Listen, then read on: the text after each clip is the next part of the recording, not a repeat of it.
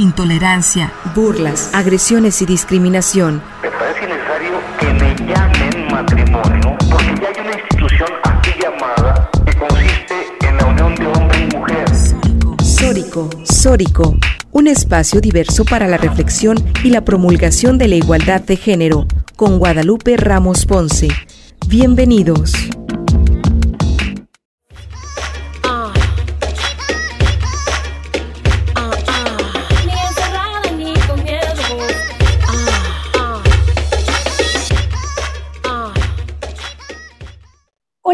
Buenas tardes. Agradecemos a todas y a todos aquellos que nos sintonizan esta tarde de domingo a través de Radio Universidad de Guadalajara por la frecuencia de 104.3 de FM en la zona metropolitana, el 107.9 de FM en Ocotlán en la Ciénega, el 104 FM de Lagos de Moreno y 105.5 FM en Ameca en la región Valles.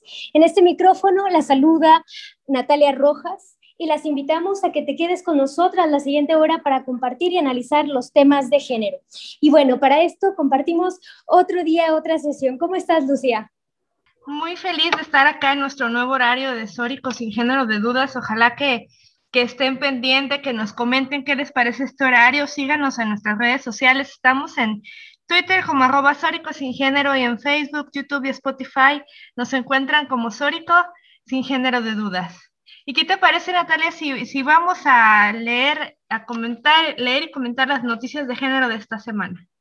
Acuerdo con la UNESCO, las mujeres científicas representan el 28% de todas y todos los investigadores del mundo, mientras que respecto a los hombres, de todas las mujeres en el mundo, el 35% decide dedicarse a disciplinas de ciencia, tecnología, ingeniería, matemáticas, y únicamente el 3% opta por realizar estudios en el ámbito de las tecnologías de la información y la comunicación.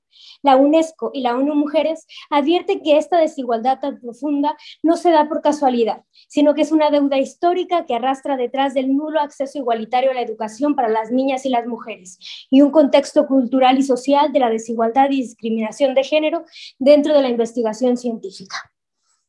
Pues qué, qué importante y qué grave lo que de repente pasa con distintas disciplinas que se cree son propias de los hombres, ¿no? Por ejemplo, yo recuerdo una compañera mía de la universidad, eh, estudió la licenciatura en periodismo y luego ya decidió brincar eh, radicalmente a otra rama que es eh, las tecnologías de la información. Y recuerdo que allí en CUSE, en CUSEA estaba su maestría, estaba con puros ingenieros, puros hombres en su salón y vivió mucha discriminación por ser la única mujer encima de todo por venir de una carrera que no tenía nada que ver con ingeniería y pues por tratar eh, de abrir brecha ahí en ese campo, Natalia. Así es, Lucía, y aparte pues habrá que recordar las grandes científicas en la historia, por ejemplo, uh, Marie Curie, ¿no? Que ella fue una de las primeras científicas en ganar el premio Nobel, por ejemplo, en física, química, y sin embargo, pues vemos en las historias de estas mujeres que se repite la discriminación, la violencia, y que eso ha traído grandes rezagos todavía en el acceso a la educación igualitaria y digna para las mujeres y niñas. Entonces, bueno, seguimos insistiendo y es parte de la deuda histórica con las mujeres, niñas y adolescentes. Eh, una noticia más muy lamentable que ocurrió esta semana para entrar de lleno en el tema que nos trae aquí a sin género de dudas. Se relaciona pues con, la migración aquí en Guadalajara, ¿verdad Natalia?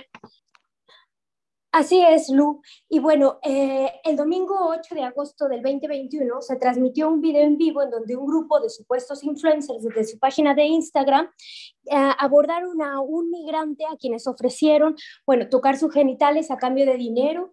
Este caso no solamente indignó a la sociedad, sino que fue denunciado por la organización FM4 Paso Libre, que mediante un comunicado ordenó eh, que el abuso y la burla en contra de las personas migrantes, pues es simplemente inaceptable y una violación grave a los derechos humanos.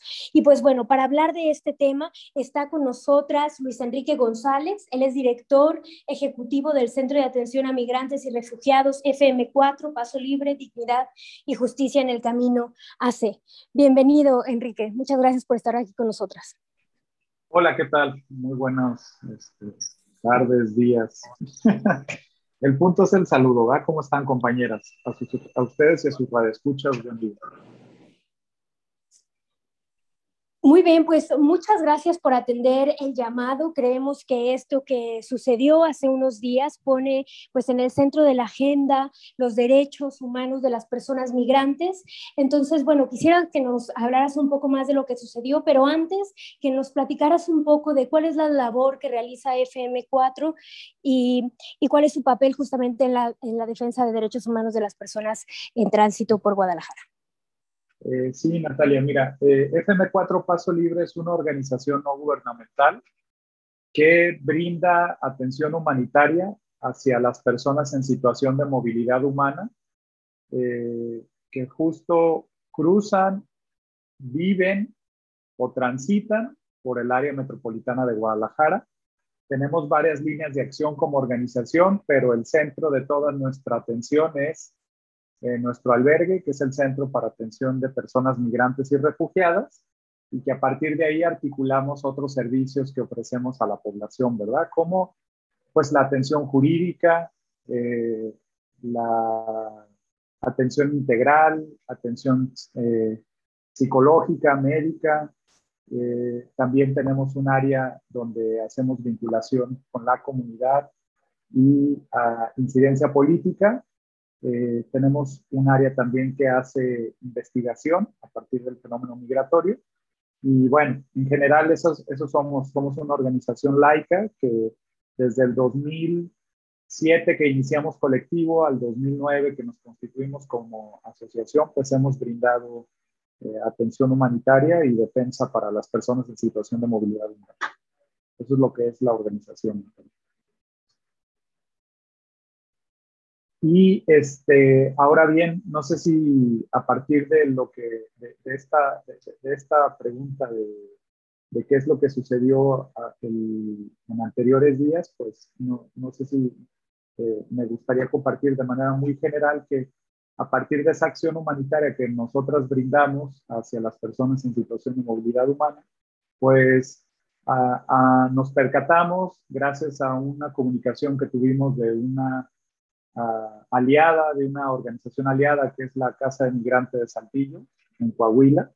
Eh, recibimos una llamada por parte de su director comentándonos que ese domingo por la noche pasado se estaba llevando a cabo una transmisión de, en la plataforma Instagram de lo que se denomina como un live, un en vivo, y que pues estaban perpetrando este grupo de personas una acción en contra de la dignidad humana que, que, tú ya mencionaste, Natalia, en contra de esta persona migrante, ¿no? Y es a partir de eso que nos movilizamos y pues señalamos en este comunicado nuestra, nuestra profunda condena hacia este tipo de actos que vulnera pues a una persona en situación de vulnerabilidad, ¿no? Como son las personas migrantes, ¿no? Y, bueno, pues así, así, así fue esto. ¿no? Pues qué terrible, porque por sí la ciudad eh, y, el paso de las personas migrantes por, por la ruta hacia el llamado sueño americano es complicada, pues encontrarse con unos eh, disque influencers queriendo pues lucrar, ¿no? Porque al final de cuentas son canales eh, de internet que, que lucran con pues basados en, violaciones a derechos humanos como esta que acaba de, ocurrir. Y bueno, Enrique, preguntarte, ¿qué es lo que va a proceder? Porque sé que eh, lo que han comentado desde FM4 es que hay acciones legales contra ellos. ¿Qué, ¿En qué va la denuncia y qué podría ocurrir después para prevenir este tipo de actos? Sí, Lucía, mira, me, gustaría antes de, ir como a ese paso de contarles cuáles han sido las acciones jurisdiccionales y no jurisdiccionales al respecto. Me gustaría justo que tú has, señalado algo importante. Parte del comunicado para, las, para ambas organizaciones era primero visibilizar un hecho que eh, para que no se mantuviera impune, ¿no? primero en un sentido de dar a conocer esta pues esta acción que violenta directamente la dignidad de una persona. y, la otra también un poco hacer, eh, tomar en consideración qué tipo de contenido digital se está creando, de una parte, y qué tipo de contenido digital estamos consumiendo, ¿no? Eh, donde, como tú lo dices, eh, al, al, realizar este tipo de contenido y al tener más suscriptores o más likes, lo que hace es que se monetiza, ¿no? O sea, se genera capital con base en esas vistas, views, likes, etc. Entonces, un poco también como, como sociedad, cuestionarnos cómo estamos banalizando este tipo de acciones que al final vulneran la dignidad de las personas en afán de tener más seguidores y por lo tanto tener pues más ingresos o generar capital, ¿no? Entonces eso, eso también está tras de, tras de fondo de toda esta situación. Y la otra, un poco también señalar que, que, que se visibilizó fue el grado de vulnerabilidad que, tienen estas personas en situación de movilidad humana por el país, porque pues no hay, eh, no hay un domicilio donde notificarlas, donde buscarlas, este, tienen un, camino incierto, eh, no hay muchas garantías para ellas, y como en este caso, pues eso se dio a, o sea, eso se dio a, relucir aquí. Y con esto concateno, ¿qué acciones ha habido? Pues por parte de, la Fiscalía del Estado de Jalisco se abrió una carpeta de investigación de oficio y, y por nuestra parte acudimos a un medio no jurisdiccional que es CONAPRED para iniciar una queja al respecto. Pero al final de cuentas, en ninguna de esas dos acciones tenemos presente a la víctima, que al final tendría que ser el centro de toda esta discusión.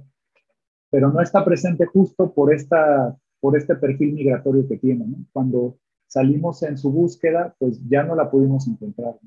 Entonces creo que esto es un, un reflejo de, de, de, un grado, del grado de vulnerabilidad que, que, que tienen estas personas ¿no? en su paso por México, este, en su trajín ¿no? por, por nuestro territorio y por Jalisco. Es lo que te diría.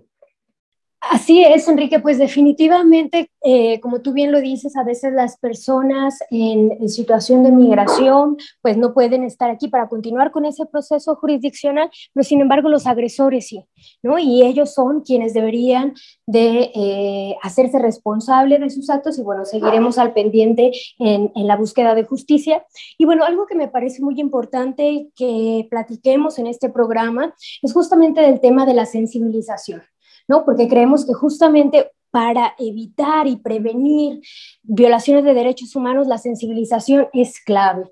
Entonces, bueno, primero preguntarte, Enrique, ¿cuál es eh, el contexto en el que se ven eh, las personas que pasan por Guadalajara?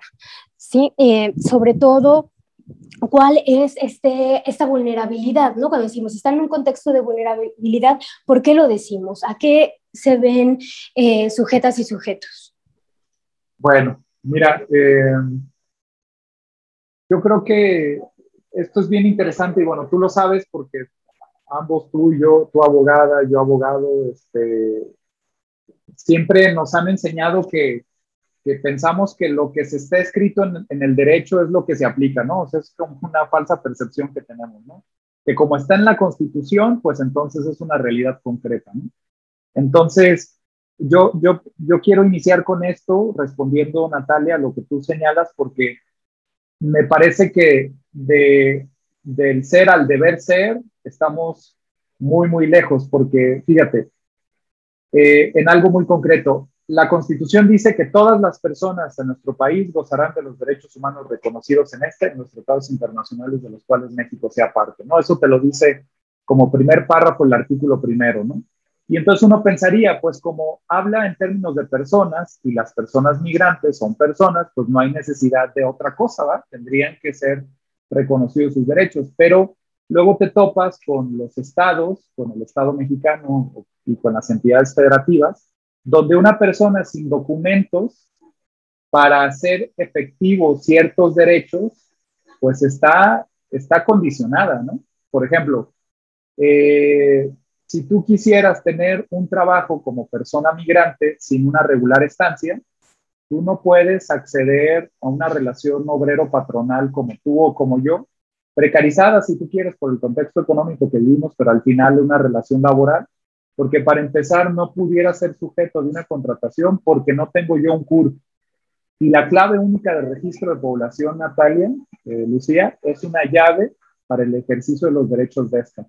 Con el CURP tú puedes, para empezar, eh, ingresar al INSABI, ¿no? Al sistema de salud universal que se supone que tenemos.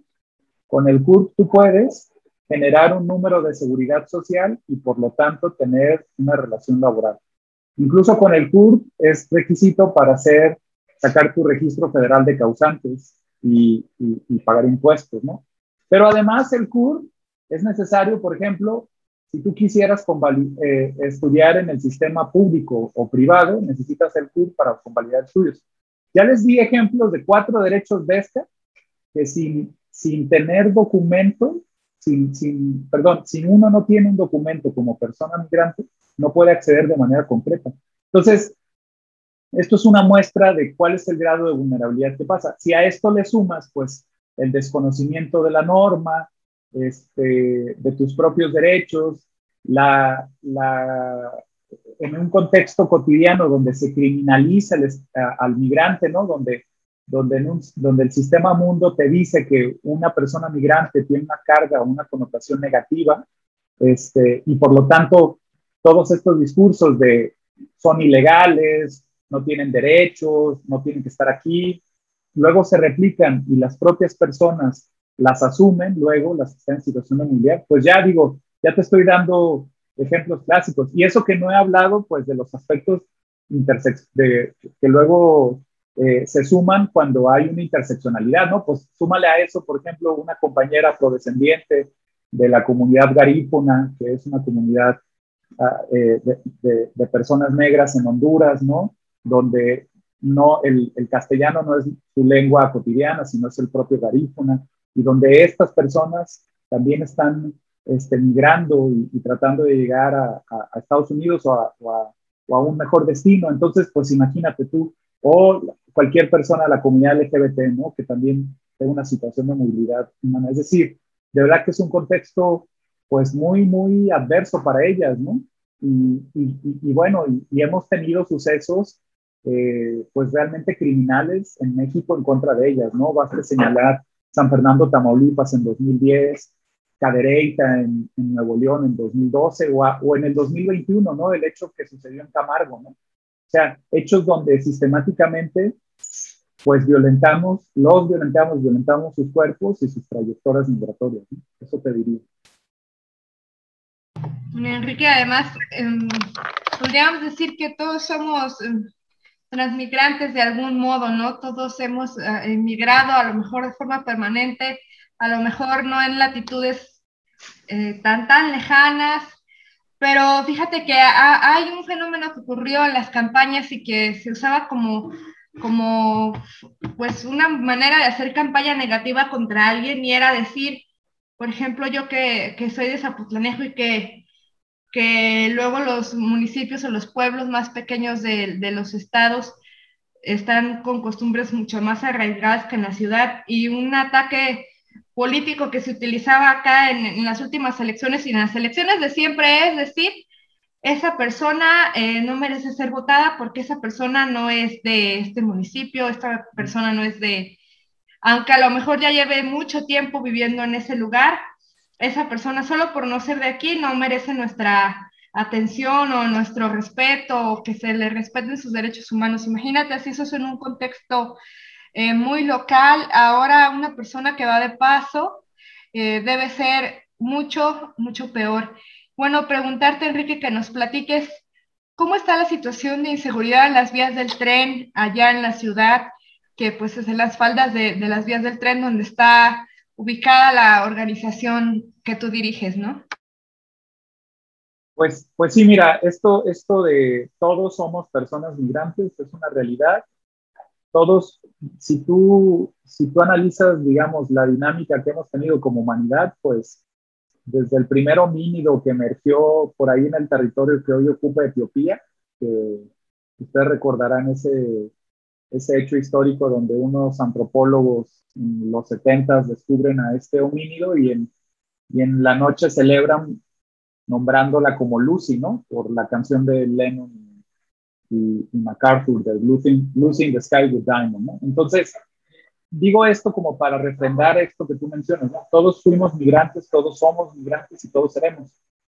La única diferencia es los medios materiales con los cuales migramos. Es que esa es realmente la, forma, porque una persona, por ejemplo, pónganse a pensar en un CEO en un directivo de una compañía transnacional, pues él es un ciudadano cosmopolita en todo el, mundo, gana en dólares, no importa si está en Nueva York, si pasa a Hong Kong o se regresa a Río o llega a la Ciudad de México, pues él tiene ejercicio de todos sus derechos.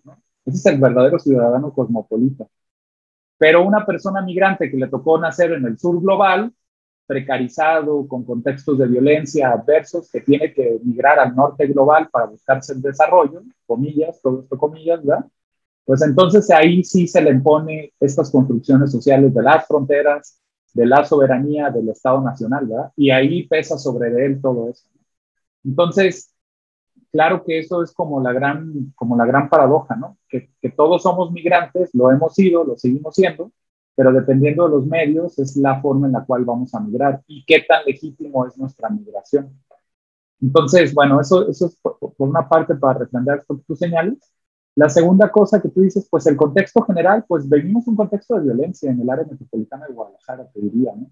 Ustedes han dado cuenta de ello y dan cuenta de ello en su programa, ¿no? O sea, somos un, un estado con, eh, pues, de los primeros lugares en número de personas que son desaparecidas, el número de feminicidios también. Entonces, digamos que todas esas violencias macro, pues, tienen un eco también en la, en la violencia que sufren estas personas. O sea, eso, eso sí, sí es una realidad.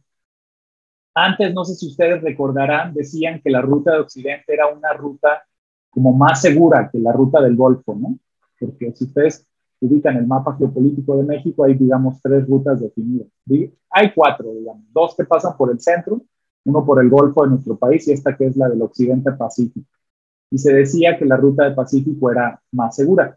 Pues creo que eso realmente ya ahora no hay ninguna ruta segura, pues la macrocriminalidad gobierna o son los gobiernos este, que luego, o sea, el, el poder fáctico de la macrocriminalidad pues está presente en, los distintos estados de las rutas, ¿no? Y obviamente, y acá retomo palabras de Alejandro Solalinde, los migrantes terminan siendo el botín de guerra de esta, pues de esta situación de violencia que vivimos. Entonces, pues es una situación complicada, diría, ¿no? Para ellas y para ellos.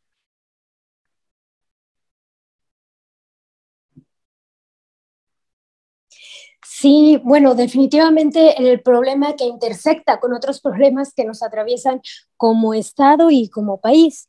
en este sentido, ¿cuál es la labor de FM4? ¿Nos puedes platicar eh, un poco más? Bueno, bueno, yo les quiero platicar primero que hace un par de años yo estuve haciendo un voluntariado y bueno, eso ya fue hace como unos cinco o seis años. Sin embargo, recientemente fui al centro nuevamente y eh, bueno, es evidente su fortalecimiento ¿no? como organización. Entonces, platícanos un poco cómo ha sido el proceso de consolidarse como una organización, em, pues, eh, consolidada y con el respaldo social y político para avanzar la agenda de derechos humanos de las personas migrantes.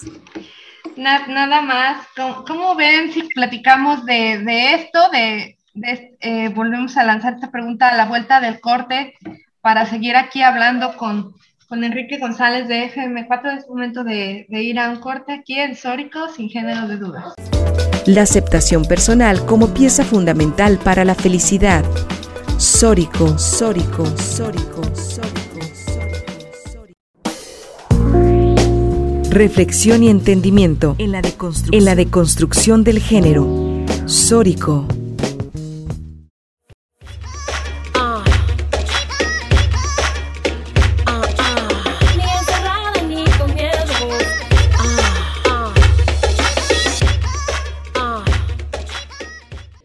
muy buenas tardes. Aquí estamos de regreso en Sóricos sin género de dudas. Hoy estamos hablando con FM4, Paso Libre, Dignidad en el Camino, y estamos hablando de la situación y derechos humanos de las personas migrantes. Y bueno, antes de ir a un corte le preguntaba a Enrique que nos platicara un poco de cómo ha sido el recorrido para consolidarse como organización y pues bueno, tener el peso y el respaldo social que ahora tienen y sobre todo, bueno, el crecimiento para brindar más apoyo humanitario a las personas que se encuentran en situación de tránsito por Guadalajara. Pues mira, este, ¿cuál ha sido el proceso de consolidación? Pues mira, el, yo, yo, yo pienso que ha sido primero fundamental estos dos pilares que nos han dado la articulación como organización, que siempre, siempre hay que tener reconocimiento, que por una parte ha sido este, este voluntariado, del cual tú ya hiciste mención que fuiste parte, y como tú, pues podría decirse que podría hablar ya de cientos de personas ya, este, más o menos hemos hecho contabilidad, de personas voluntarias que han dado en un sistema mundo donde lo que no produce no existe, la valiosa labor del voluntariado eh, es fundamental para nuestra organización, ¿no? Porque ustedes, todas las personas, incluso uno mismo que ha participado como voluntario, sabe que son horas personas las que hemos eh, dado para hacer esa acción humanitaria para las personas en situación de movilidad humana, que al final es, esa, es ese trabajo el que saca adelante la organización, ¿no? Por una parte diré eso. Y el segundo pilar, pues han sido los donadores, ¿no? Donadores que han sido individuales, colectivos, empresas, y también las fundaciones o incluso eh, vinculación que hemos tenido con los organismos intergubernamentales, eh, algunos de ellos de Naciones Unidas, para poder generar este proceso de consolidación. Te diría que, que, creo que eso ha sido pieza fundamental para esto. Eh, poco a poco migramos en un momento, en un primer momento de brindar atención humanitaria como un comedor, trabajando seis días a la semana, eh, cinco, cuatro, cinco horas de lunes a viernes, seis horas o siete horas el sábado, para después de cinco años de ese trabajo ininterrumpido, pasamos a trabajar ahora bajo una modalidad que denominamos de estancia de día, donde, donde empezamos a trabajar de 8 de la mañana a 8 de la noche, de lunes a domingo.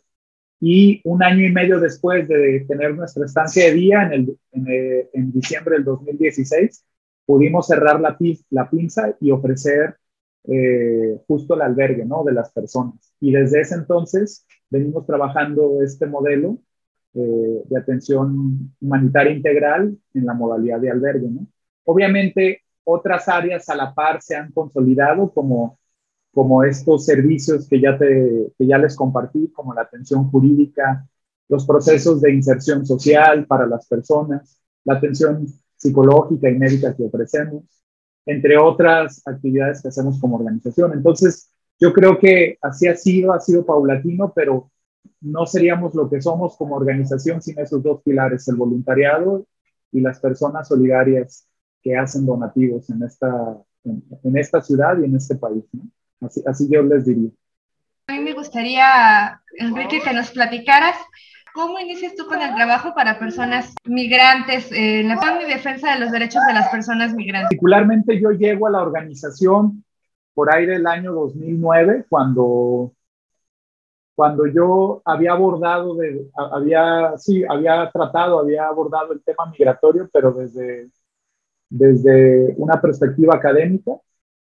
Y entonces yo estaba en la búsqueda de hacer pues más incidencia directa con la población. Yo estaba ya en los albores de mi titulación como abogado en ese entonces. Entonces llego con estos compas que estaban justo tratando de, de, de, consolidar el proyecto y hacerse una asociación civil. Entonces, en un foro eh, que se dio por aquí en, una, en el ITESO, les empezaron a hacer una serie de preguntas, pues con, con varias, eh, pues cuestionando un poco eh, si lo que hacían era legal o no, este, y en ese entonces había una coyuntura bien interesante porque se había reformado la ley general de población donde justo a partir de que se derogaron varios artículos de esa ley, dejamos de hablar en México que la persona que no tiene documentos es ilegal. sino ahora se convertía en una falta administrativa. Entonces, bajo todo ese argumento, me acuerdo que como público empecé a responder y ayudarles a los compañeros que estaban de la organización ahí enfrente. Y después de ese foro eh, tuve una conversación con la primera de nuestras coordinadoras, la primera directora de la organización que se llama Mónica Salmón, que hoy todavía siguen siguiendo en la organización. Y, yo le dije que me gustaría aportar desde pues la disciplina del derecho y del eh, como pues lo que yo pudiera hacer. Sin duda debes de, tener eh, muchas experiencias y has de conocer muchas historias de estas personas que a pesar de que llegan con ustedes de una manera muy intermitente, eh, deben de tener una historia muy particular, muy interesante y con una problemática muy distinta en cada uno de los países de Centroamérica, ¿no? Que pasan por aquí, por Jalisco.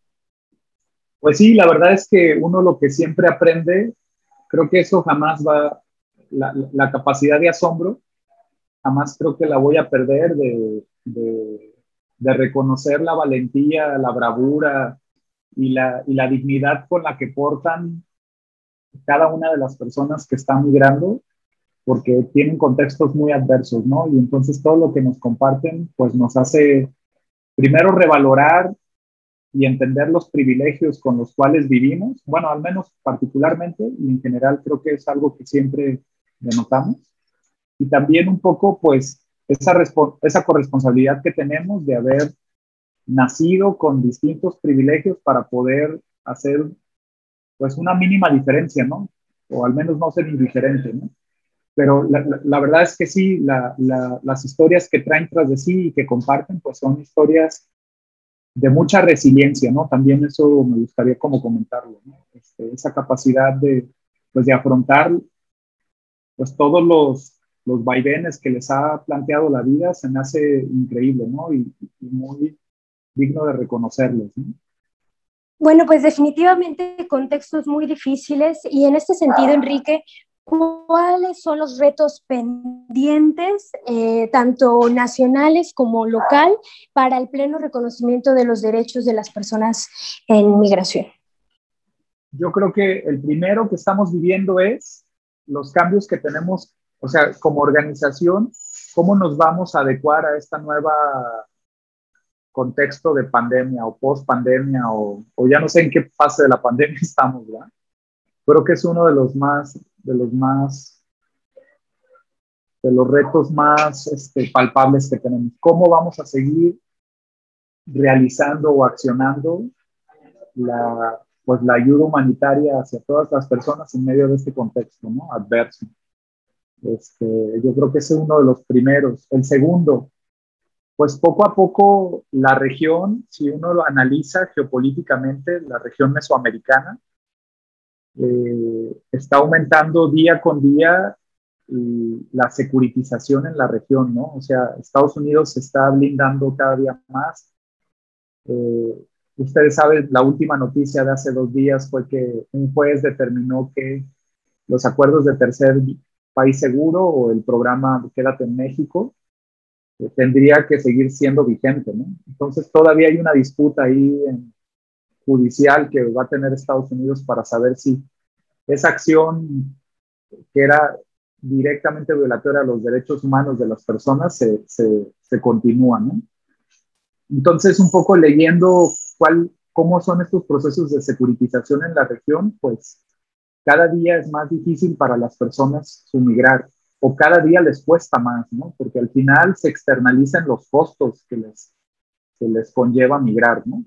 Al haber más controles migratorios, el flujo tiene que irse por otros, por otros cauces, por otras vías que no son las más adecuadas, sino las más inseguras y donde se causa más muerte, ¿no? Entonces, eso es otra. Y también la otra, pues que a nivel regional hay procesos de violencia en los países de origen que se está exacerbando como este fenómeno de la macrocriminalidad a través de, de, de, esta, de este sujeto que se le conoce como las maras, ¿no? O sea, esto está aumentando en los países de origen, también se está precarizando más las condiciones económicas Es decir, todo eso son retos, ¿no? Que vemos. Y finalmente a nivel México, pues me parece que también tiene que ver este, este discurso o doble discurso que se tiene respecto al gobierno federal y, los, y, la migración, ¿no? Por una parte, blindamos el país, este, no, y, tratamos de generar condiciones, ciertas condiciones, pero siempre bajo la agenda de lo que nos dicta Washington, ¿no?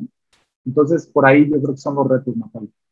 En un programa pasado hablábamos con Sandy Torres Chávez, que trabaja con, con niños y niñas migrantes, y, ella nos comentaba que existe un crecimiento de personas en cuanto a la cantidad de, niños y niñas que pasan la frontera hacia Estados Unidos totalmente solos, sin compañía de, de un adulto. ¿Es el caso eh, aquí en Guadalajara con las personas migrantes? ¿Ustedes han recibido menores de edad eh, sin acompañamiento de adultos o de familiares que vayan rumbo al norte?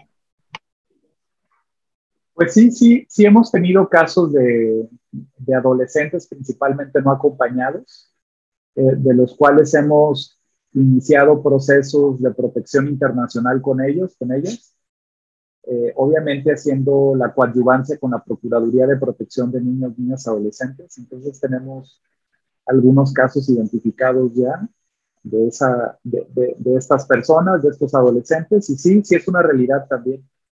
Claro, quizás no en el número que se presentan en frontera, pero sí es una realidad también aquí. ¿Qué es lo que sigue para, para la asociación FM4 y cómo alguien podría ser voluntario, cómo podría alguien acercarse a, colaborar con ustedes, de qué manera podría realizar. Pues bueno, lo que sigue es pues mantener, mantenernos en pie con todo este contexto adverso de pandemia, de crisis, y invitar a, la, a las personas que habitan el área metropolitana de Guadalajara que si quieren colaborar con esta población, eh, con las personas en situación de movilidad humana, pues comentarles que hay por lo menos tres espacios de ayuda humanitaria en el área metropolitana ya consolidados que atiende a personas migrantes y refugiadas. Uno de ellos es el albergue El Refugio, que está en el Cerro del Cuatro, dirigido por el padre Alberto Ruiz. Otro, otro sitio es la Casa de Scalabrini, eh, eh, que se encuentra también en Tlaquepaque, en la zona industrial y nosotros como FM4 Paso Libre que nos encontramos en Guadalajara, Jalisco. Además, hay un albergue que también ayuda a personas en situación de calle y también migrantes que está administrado por el Ayuntamiento de Guadalajara que se llama Caripsi, que está por el Agua Azul. Por lo menos ustedes tienen cuatro lugares para poder aportar, eh, ya sea con alimento, con voluntariado, o también con donativos, ¿no? Que puede ser en especie o económicos.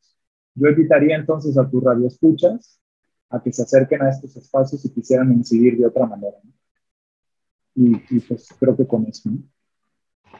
Importante, e, ese tema no lo hemos abordado, fíjate, no lo hemos profundizado sobre el contexto migrante ahora en pandemia, sobre todo con esta llamada tercera ola, ¿no? De COVID-19 que dicen eh, eh, la variante Delta es mucho más, mucho más contagiosa y estos migrantes, estas personas que van de paso, no tienen, por ejemplo, pues me imagino no, no los están vacunando, no tienen esa atención. No sé si también haya habido casos de personas migrantes que a lo mejor tienen síntomas de COVID o, enfermaron de COVID y también ustedes cómo han estado trabajando en ese sentido. Eh, por ejemplo, hace un año estaba, hace más de un año estaba todo como muy cerrado y todavía muy hermético, había muy poca información sobre, sobre la pandemia.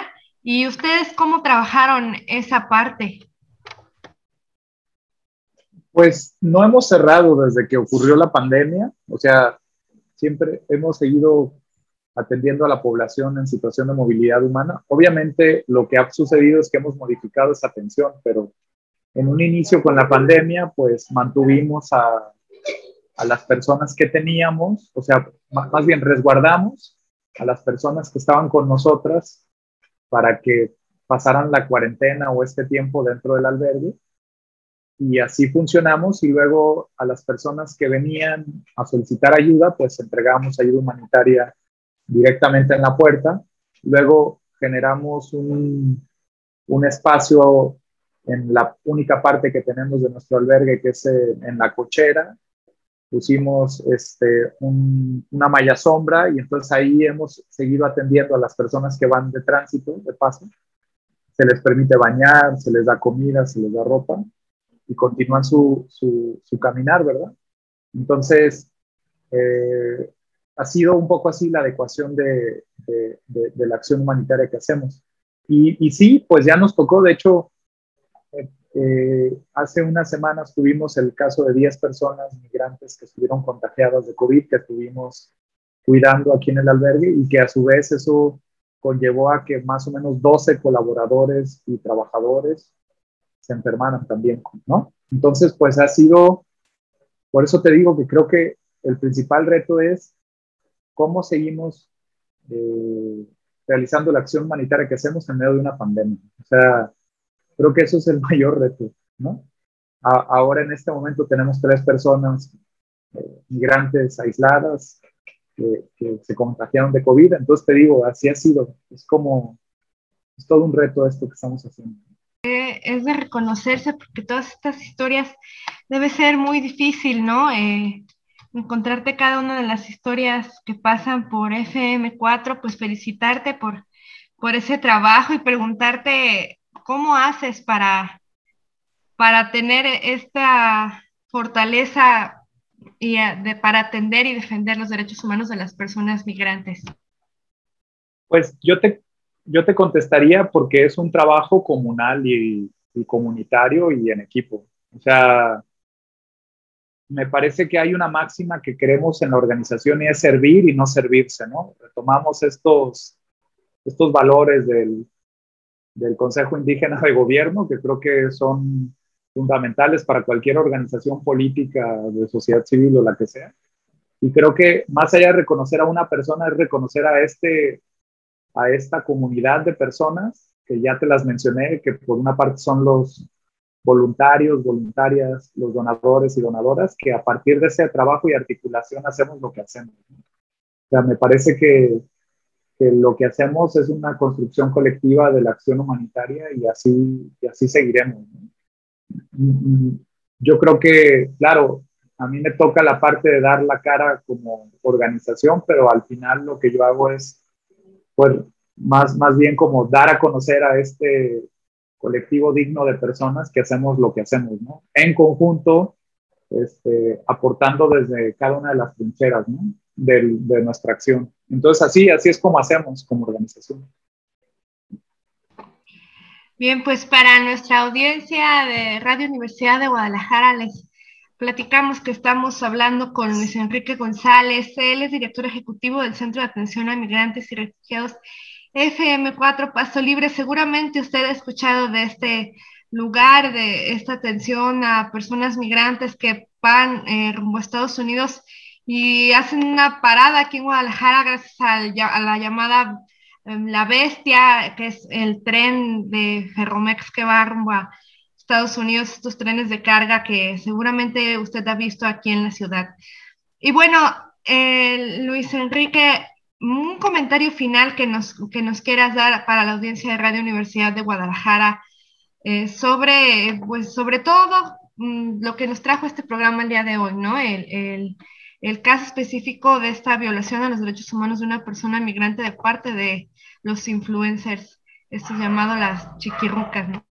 O sea, por una parte, como invitar a las personas a no generar juicios de valor ni juzgar a, a, nadie, a ninguna persona por el aspecto que tiene, por de dónde proviene, por cómo se comporta, por, o sea, creo que tenemos que empezar a quitarnos ese estigma y esa, pues sí, esa potestad que luego nos damos o esa licencia de juzgar a los demás, ¿no? En primera instancia.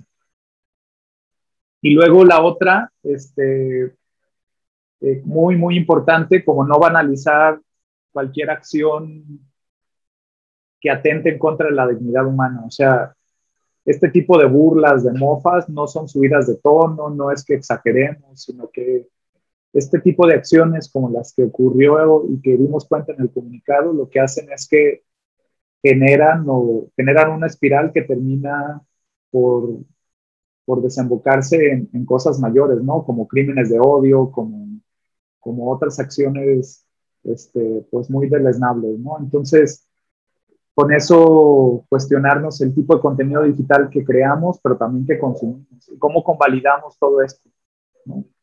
Y, y finalmente, eh, pues invitar, invitar a las personas a que nos sumemos este, a este tipo de, de, organizaciones o de colectivos que ayudan a, a, las personas en situación de movilidad humana o a cualquier otra que sufra alguna situación de vulnerabilidad.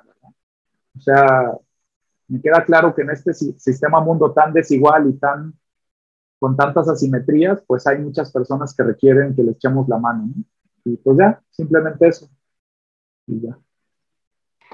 Muchísimas gracias por, por tu tiempo para Sórico sin género de dudas.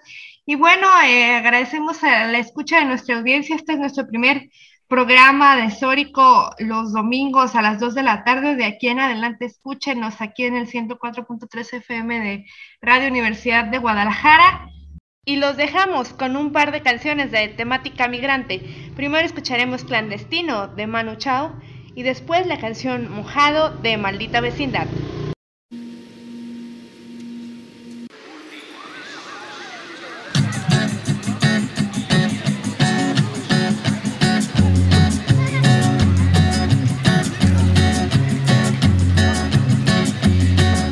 Solo voy con mi pena, sola va mi condena, correré mi destino para burlar la ley, perdido en el corazón de la grande Babilón.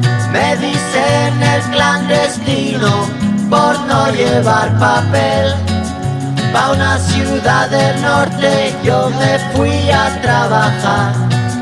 Mi vida la dejé entre Ceuta y Gibraltar. Soy una raya en el mar fantasma en la ciudad. Mi vida va prohibida, dice la autoridad. Solo voy con mi pena, sola va mi condena. Correré mi destino por no llevar papel, perdido en el corazón de la grande Babilón. Me dicen el clandestino yo soy el quebra ley, mano negra clandestina, peruano clandestino, africano clandestino, marihuana ilegal.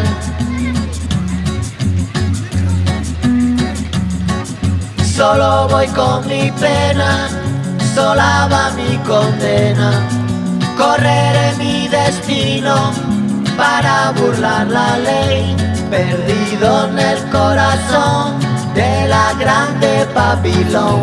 Me dicen el clandestino por no llevar papel. Argelino clandestino, nigeriano clandestino, boliviano clandestino, mano negra ilegal.